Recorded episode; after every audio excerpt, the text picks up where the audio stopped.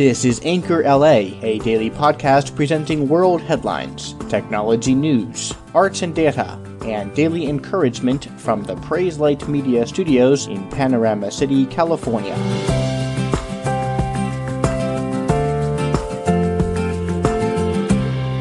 Good day, it's Wednesday, the 18th of October 2017. Officials are now contending with new fires in Northern California as progress continued slowly on the blazes that have already ravaged wine country. Marin County is enduring a fresh batch of smoke and flames as Marin City, California was temporarily evacuated yesterday.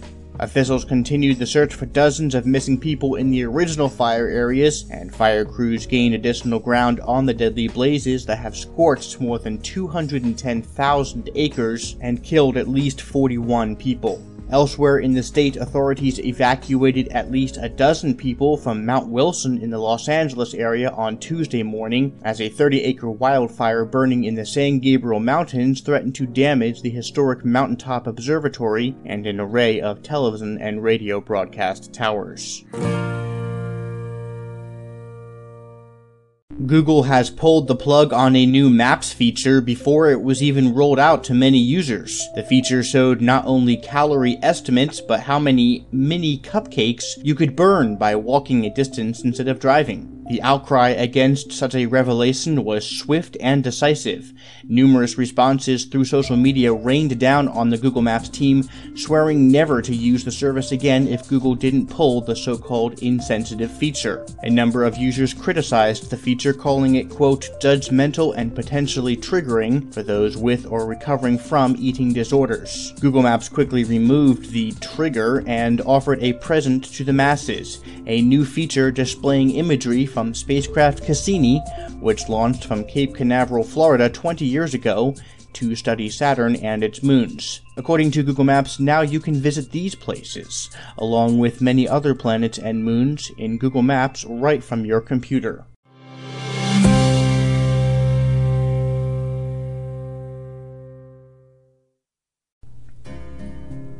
James Alfred Wight was born on October 3, 1916, in Sunderland, England, but moved to Glasgow, Scotland at only three weeks old. In 1939, at the age of 23, Alf Wight, perhaps better known by his author pen name James Herriot, qualified as a veterinary surgeon with Glasgow Veterinary College, and in January 1940, he took a brief job at a veterinary practice in Sunderland, where he was born. However, in July of that year, he moved to a rural practice in Thirsk, Yorkshire. In 1941, he married Joan Catherine Anderson Danbury, known as Helen Alderson in the books written by James Herriot, and they had two children, James and Rosemary. James Herriot, or Alf Wight, wrote several books loosely based on experiences that he had or experienced as an animal doctor or veterinarian in the mid 1900s. From a historical standpoint, those stories helped document a transitional period in the veterinary industry. Agriculture was moving from the traditional use of beasts of burden to reliance upon the mechanical tractor. Also, medical science was just on the cusp of discovering antibiotics and other drugs that eliminated many of the ancient remedies that were still in use at the time. However, contrary to popular belief, Alf Wight's books are only partially autobiographical, with many of the stories being only loosely based on real events or people. Alf Wight's son Jim stated that a lot of the stories, although set in the 1930s, 40s, or 50s, in the books were actually inspired by cases that Wight attended in the 1960s and 1970s. The books have been adapted for film and television, including a 1975 film titled All Creatures Great and Small, followed by the 1976 film It Shouldn't Happen to a Vet. Also, a long running BBC television program called All Creatures Great and Small as well starred Christopher Timothy, Robert Hardy, and Peter Davison. In 2010, the BBC commissioned a three part drama called Young James Herriot, which was inspired by the true stories of Alf Wight and how he learned his trade in Scotland. In 1991, Wight was diagnosed with cancer and passed away on the 23rd of February 1995 at age 78. He is remembered best for his love for animals, dedication to their well being, and his stories, which provided keen insight into not only the animals he treated, but the unique people at the homes and farms that he met in his many years as a Yorkshire vet.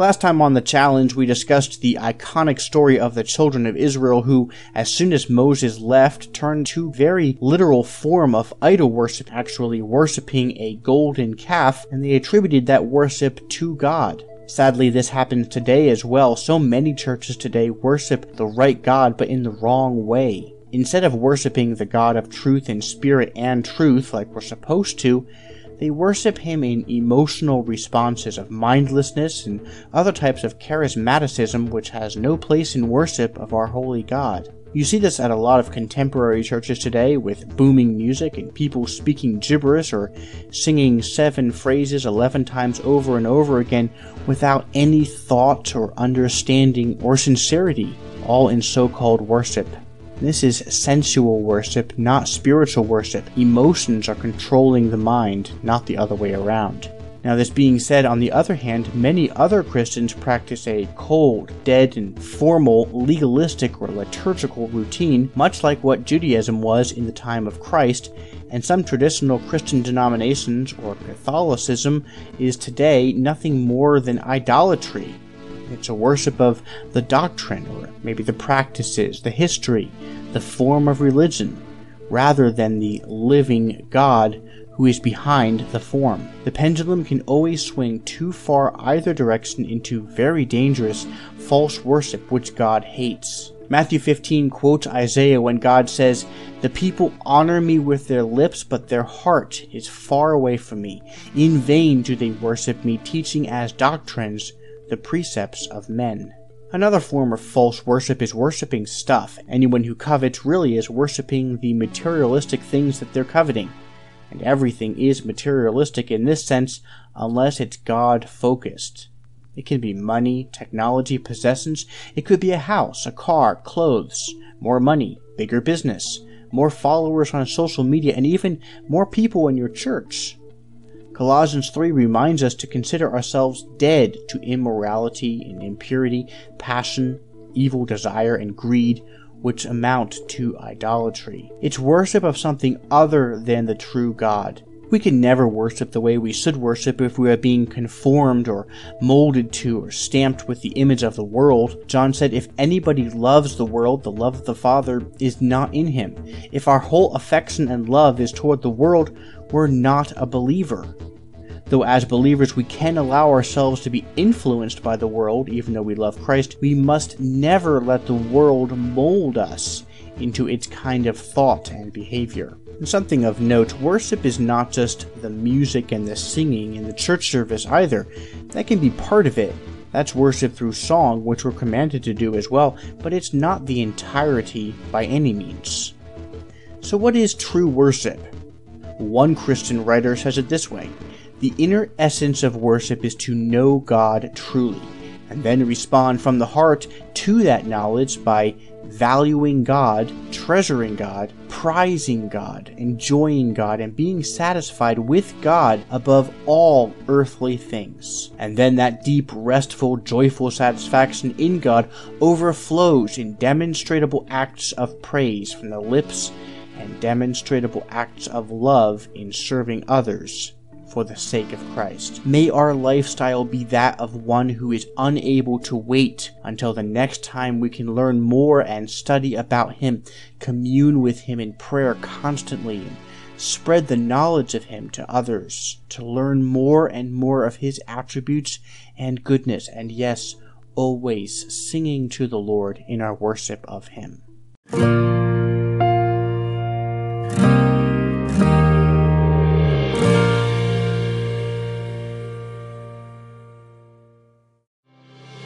Thanks for listening to Anchor LA on Twitter at Anchor LA Podcast and Facebook.com slash Anchor LA, where you can find links and information to various topics we cover on the show. Contact us anytime with questions or comments or call into our show directly on the Anchor app with input or suggestions. We'd always love to hear from you. Until next time, from Panorama City, California, I'm Ben Ditzel. This is Anchor LA.